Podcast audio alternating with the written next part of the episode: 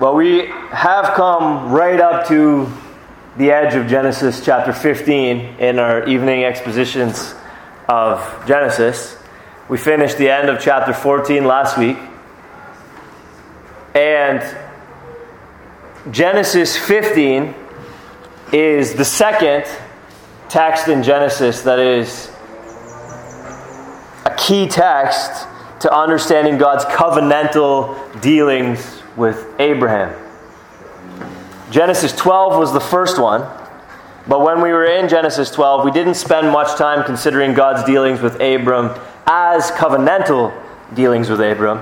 We simply studied Genesis 12 as God's calling of Abram and considered the relevance of Abram's response to God's call as we considered our response to God's calling of us. However, Genesis 12 is a key chapter in understanding God's covenantal dealings with Abram, as are chapters 15, 17, 18, and 22, especially. And God's covenantal dealings with Abram are a major part of the storyline of Scripture. So, having largely deferred this subject until now, having reached chapter 15 in our series in Genesis, which is the second key text pertaining to God's covenantal dealings with Abram.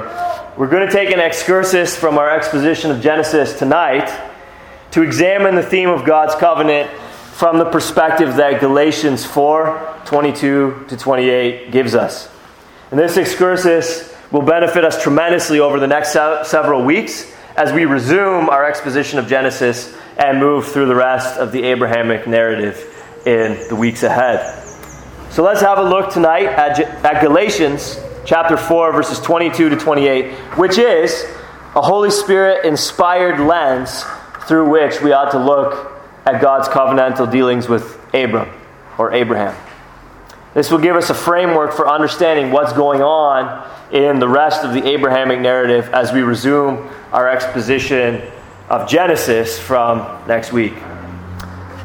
The first thing that we need to understand about Galatians chapter 4, verses 22 to 28, is that in this passage, Paul is providing the correct interpretation of God's covenantal dealings with Abram. John Calvin would quarrel with me here, arguing that Paul is not exegeting the Abrahamic narrative in Genesis, but Rather, that he is merely using the Abrahamic narrative as a convenient, almost coincidental illustration of a theological truth derived from other passages. John Calvin's view is that Paul is not in Galatians 4 saying, This is what Genesis says and means. Rather, he's just using it to illustrate something, the way that we might talk about a great victory, and we might reference an Old Testament story of the Israelites defeating one of their enemies. We're not saying that that's what that passage refers to. We're simply using a great victory that we find in the Old Testament to illustrate a point that comes from somewhere else. That's what that's Calvin's view.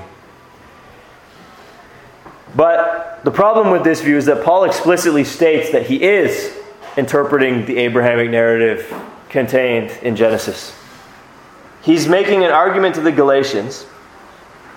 And in verse 21, he says, Tell me, you who desire to be under the law, do you not listen to the law? So he's telling us that he's going to quote from the Old Testament. And then he says, For it is written. So, in other words, he's saying, You should know that what I'm telling you is true, for it is written. So, in other words, what he, what he begins by doing is saying, He's implying you should know that what I'm telling you is true because you could have learned it from this passage. So he says, It is written. And then, lest we have any further doubt, in verse 24, he says, Now this may be interpreted, and then goes on to give an interpretation. So, so what Paul is doing in this section is he's making an argument to the Galatians, which we're not going to follow his broader argument tonight for our purposes. But he's developing an argument to the Galatians, and he says, he says, You should know that what I'm saying to you is true. Don't you even listen to the law? Because the law says this, and this may be interpreted this way. And you, so you should have seen that. You should have known that. That's what Paul's doing in this section of Galatians chapter 4. So Paul actually is interpreting God's covenantal dealings with Abram in this section. And because Paul is writing under the inspiration of the Holy Spirit, Paul is providing the correct interpretation then of God's covenantal dealings with Abraham. We're not at liberty to disagree with Paul and say, well, I don't think that that's what's really going on in the Genesis narrative. This is the God, God's own self interpretation of the text that he has inspired way back in Genesis. So, while it is entirely possible, obviously, to interpret Galatians 4 22 to 28 wrong, and thereby to get Genesis wrong, if we get Galatians 4 22 to 28 right, then we automatically get Genesis right too. Since Galatians provides through Paul God's very own interpretation of the Abrahamic narrative in Genesis. With this in mind, let's continue. Paul's interpretation is that Abram's or Abraham's first two children, Ishmael and Isaac, are representative of two types of children. Abraham's first two children, Ishmael and Isaac, are representative of two types of children the merely natural and those counted as Abram's descendants in fulfillment of God's promises to him. He talks about how one son represents a particular group of people, and another son represents another group of people. And so Paul is showing us that these two sons, Ishmael and Isaac, are representative of two types of Abraham's children. He teaches us that there are those who are merely natural descendants of Abram, like Ishmael, who are not intended by God to be the fulfillment of the promises that God made to Abram. We haven't actually got here in Genesis, so just let me tell that story quickly for the sake of those who might not be familiar. Basically, God promises Abraham offspring, and then several years go by and he hasn't had any offspring yet, and his wife Sarah is too old to have kids. And Romans tells us that Abraham's body was as good as dead, and so he wasn't able to make kids either. So I don't know how old he was. Well, I do actually, but it's surprising that we read that his body was as good as dead, given what we know about genetics, but I digress. Basically, time went by, and he hadn't had any kids. And so what happens is he goes in uh, to, as this passage calls her, the slave woman, Hagar, and a child is born out of that union, and the child is Ishmael. But God says that Ishmael isn't going to be the fulfillment of his promise to Abram, but rather another son, Isaac, will be. So that's what happens in the Genesis narrative. And we'll get there in Genesis eventually and look at it in greater detail.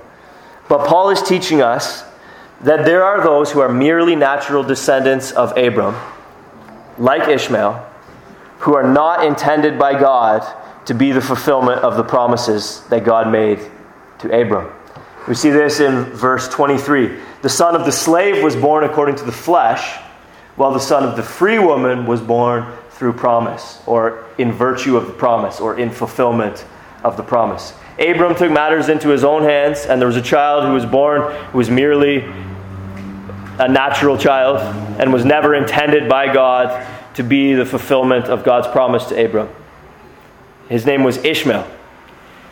And he is representative of some of Abraham's descendants who are like Ishmael, merely natural descendants of Abram, not intended by God to be the fulfillment of the promises that God made to Abram. Then Paul teaches us in this section that there are others who are counted as children of Abraham, who are intended by God to be, and considered by God to be, the ultimate fulfillment of his promises to Abraham. And Isaac represents these ones. Isaac comes in fulfillment of God's promises to Abraham. And he represents a group of people who come to be counted as Abraham's descendants, who are intended by God and considered by God to be the fulfillment of his promises to Abraham. This is what Paul is teaching us here in this section. There's two children, Ishmael and Isaac, the son of the slave woman, the son of the free woman. And each of these represents a group of people that are like them. There's a group of people who are merely natural children who are not intended to be the fulfillment of God's promises to Abraham. And then there are those who will come to be counted as Abraham's children who are intended to be the fulfillment of God's promises to Abraham.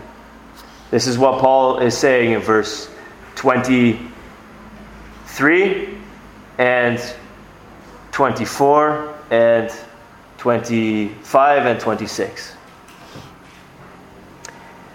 These two types of Abraham's offspring become in due time heirs to two different covenants. That's what Paul says in verse 24. Now, this may be interpreted allegorically.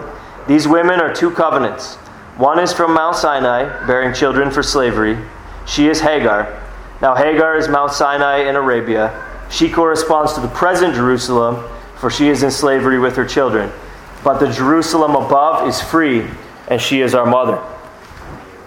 So, there are two distinct types of Abraham's offspring and they become in due time heirs to two different covenants. Some Baptists argue that this means that two covenants were established with Abraham. They would argue that we shouldn't really talk about the Abrahamic covenant, but we should rather talk about the Abrahamic covenants. That there are two covenants made with Abraham. One covenant made with Abraham concerning this one type of offspring, and the covenant that those type of his offspring are under, and then another covenant made with Abraham concerning his other type of offspring. Others argue that only one covenant was established with Abraham, but it had two aspects which were distinguished and demarcated from one another in the subsequent unfolding of redemptive history. I'll leave you to look at the scriptures and decide for yourselves which is the case. But it is indisputable, as Paul argues here, that the two distinct types of Abraham's offspring become in due time heirs to two different covenants. That's very clear here from Galatians. It can't be argued otherwise. Abraham has two types of children who eventually, in due time, become heirs to two different covenants. One covenant for the one type of children, one covenant for the other type of children. That's Paul's argumentation here in Galatians 4. Two sons, two covenants.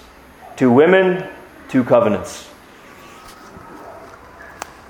Perhaps surprisingly to some of you, depending on your theological background, Paul says in Galatians 4 verses 24 and 25, that it is the descendants of Abraham who were brought into covenant with God at Sinai who are like Ishmael. In other words, those who are merely partakers of the old covenant, the Mosaic covenant that was established at Sinai, those who are merely children of Abraham according to the flesh, are therefore then not like Isaac, but are like Ishmael, not intended to be the ultimate fulfillment of God's promises to Abraham.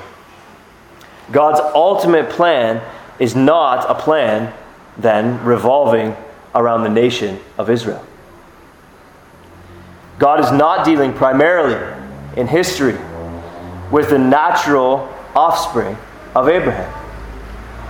God has a bigger plan and a bigger purpose in history than to make Abraham's merely physical offspring into a great nation with land and a king of their own. That is not the meta narrative of Scripture. Look at the text. Paul says that Mount Sinai bears children for slavery, as Hagar did. Which means those who are, who are in the covenant that was established at Mount Sinai are not, the comparison is not between them and Isaac, but the comparison is between them and Ishmael. Paul is arguing that just as Ishmael was a merely natural descendant of Abraham and not intended to be the fulfillment of the promise that God made to Abraham, so these offsprings of Abraham, who were brought into covenant with God at Sinai, are merely natural offsprings who are not intended by God to be the ultimate fulfillment of the promise that God made to Abraham. According to Galatians 4, it is not those who are brought into covenant with God at Sinai who are the children of promise. Rather, it is God's new covenant people who are intended by God and considered by God to be the ultimate fulfillment of his promises to Abraham. We don't see this explicitly in Galatians 4.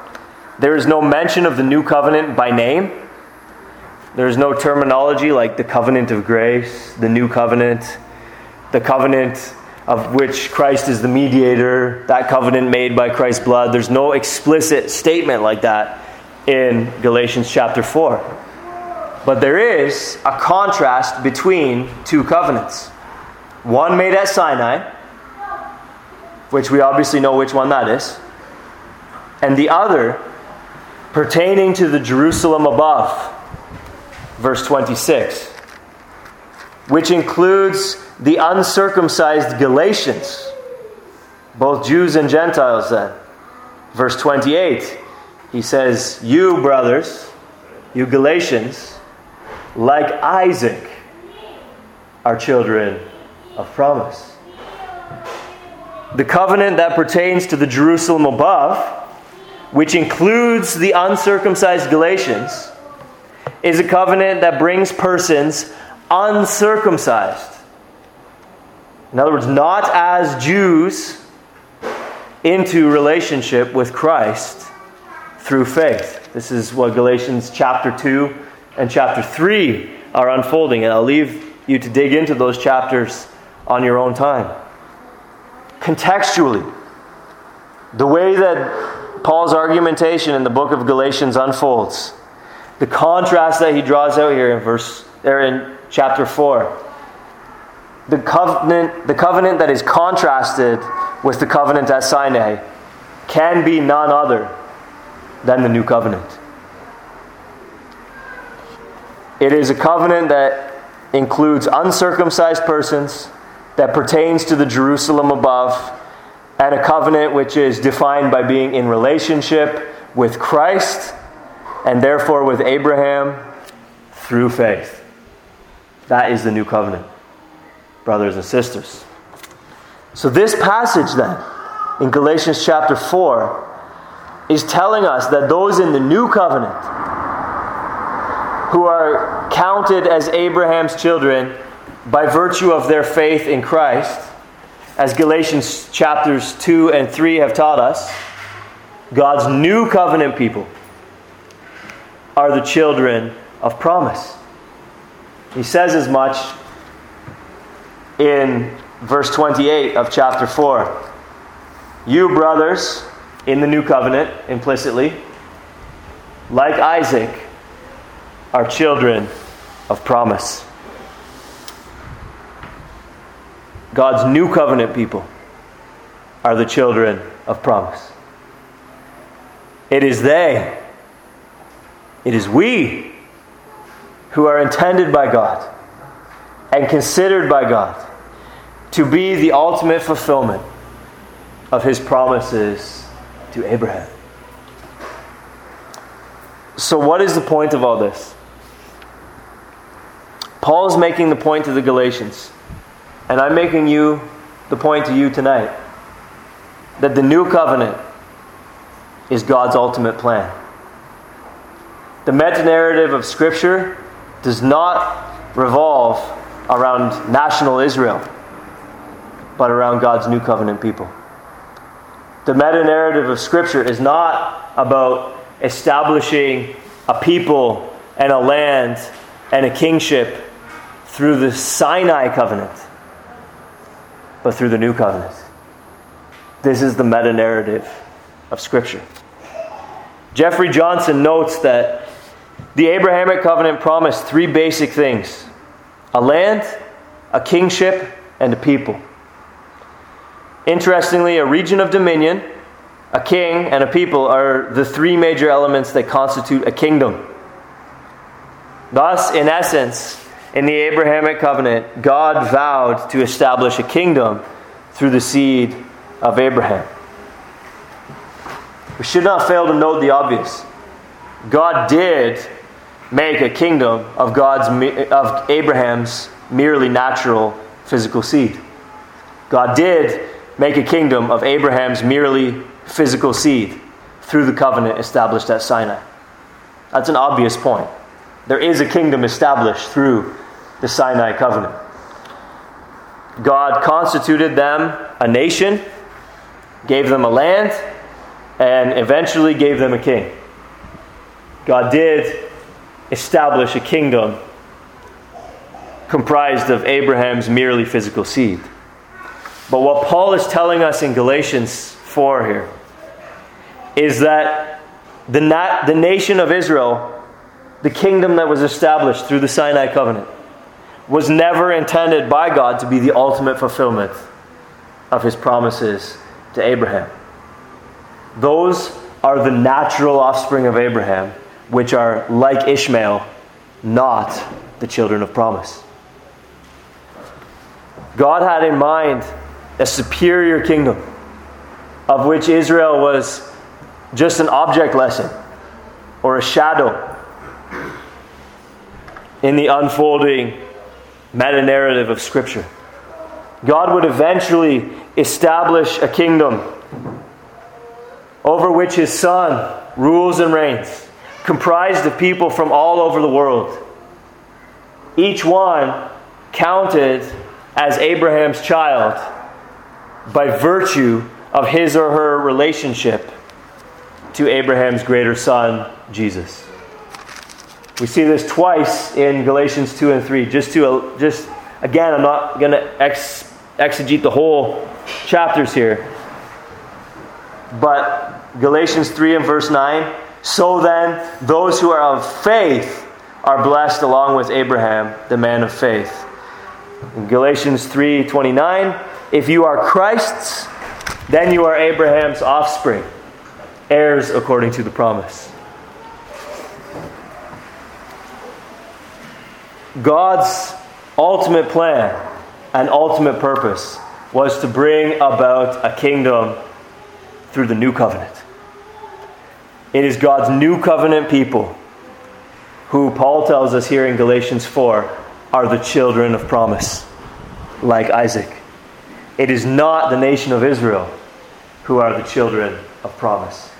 They are, like Ishmael, merely natural children who are blessed to some degree, like even Ishmael was. When we come to that section of the narrative, we see that God blesses Ishmael to a degree. There is something of a blessing in the unfolding meta narrative of Scripture for the nation of Israel, for the kingdom of Israel. They do become a kingdom, they are blessed. But ultimately, it is the people that God establishes, the kingdom that God establishes through the new covenant, which is his ultimate plan. In view of this, it was ridiculous for the Galatians to want to go back under the old covenant.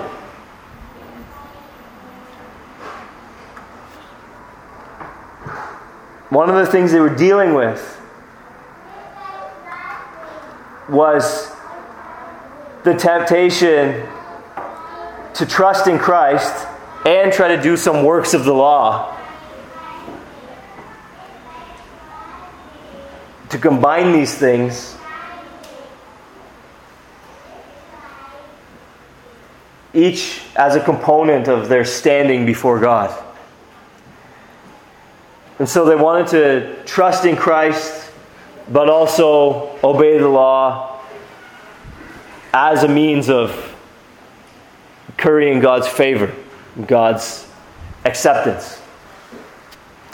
They wanted to be under the old covenant and the new covenant. But in view of what I've just explained from Paul's argumentation, it was ridiculous for the Galatians to want to go back under the old covenant. God's plan has always been for something better than the old covenant. And old covenant Israel was just an object lesson in the unfolding revelation of Christ and Christ's multinational kingdom. Paul wanted the Galatians to think rightly about the two covenants he mentions and the two covenant peoples that he mentions. And he wants them to not try to be under both covenants, nor to go back to being exclusively under the old covenant, but he wants them to stay firmly fixated on and, and operating under the terms of the new covenant. Paul wants the Galatians to think rightly about the two covenants he mentions and the two covenant peoples that he mentions. We likewise need to think rightly about the two covenants that Paul mentions here in Galatians 4 22 to 28. Among other things, we need to see that one entered the old covenant merely by natural birth, one enters the new covenant by spiritual birth.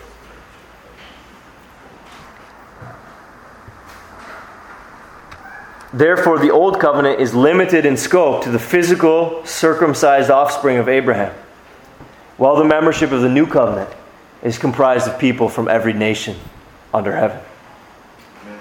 The Old Covenant blessings are inferior to the blessings of the New Covenant.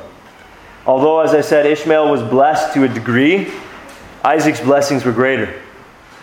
As the comparison runs, those who are in the old covenant are like Ishmael with the inheritance of a slave. And those who are in the new covenant are like Isaac with the inheritance of a son. The old covenant was conditioned upon personal law keeping, while the new covenant is conditioned upon the law keeping of Christ, its mediator.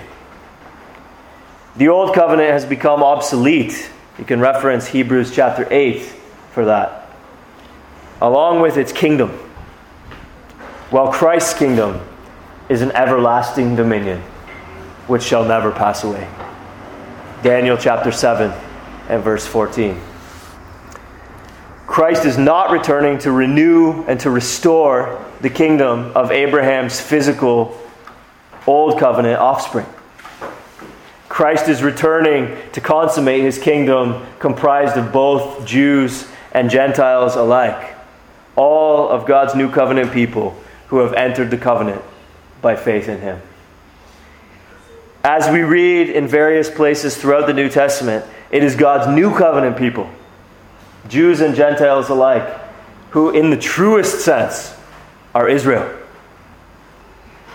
who are circumcised in heart, who are joined to Christ by faith and counted as Abraham's children, who are most ultimately the heirs of the promises that God makes to Abraham. God is building us, brothers and sisters, into a kingdom in ultimate fulfillment of his promises to Abraham. So, brothers and sisters, press on in faith in Christ Jesus.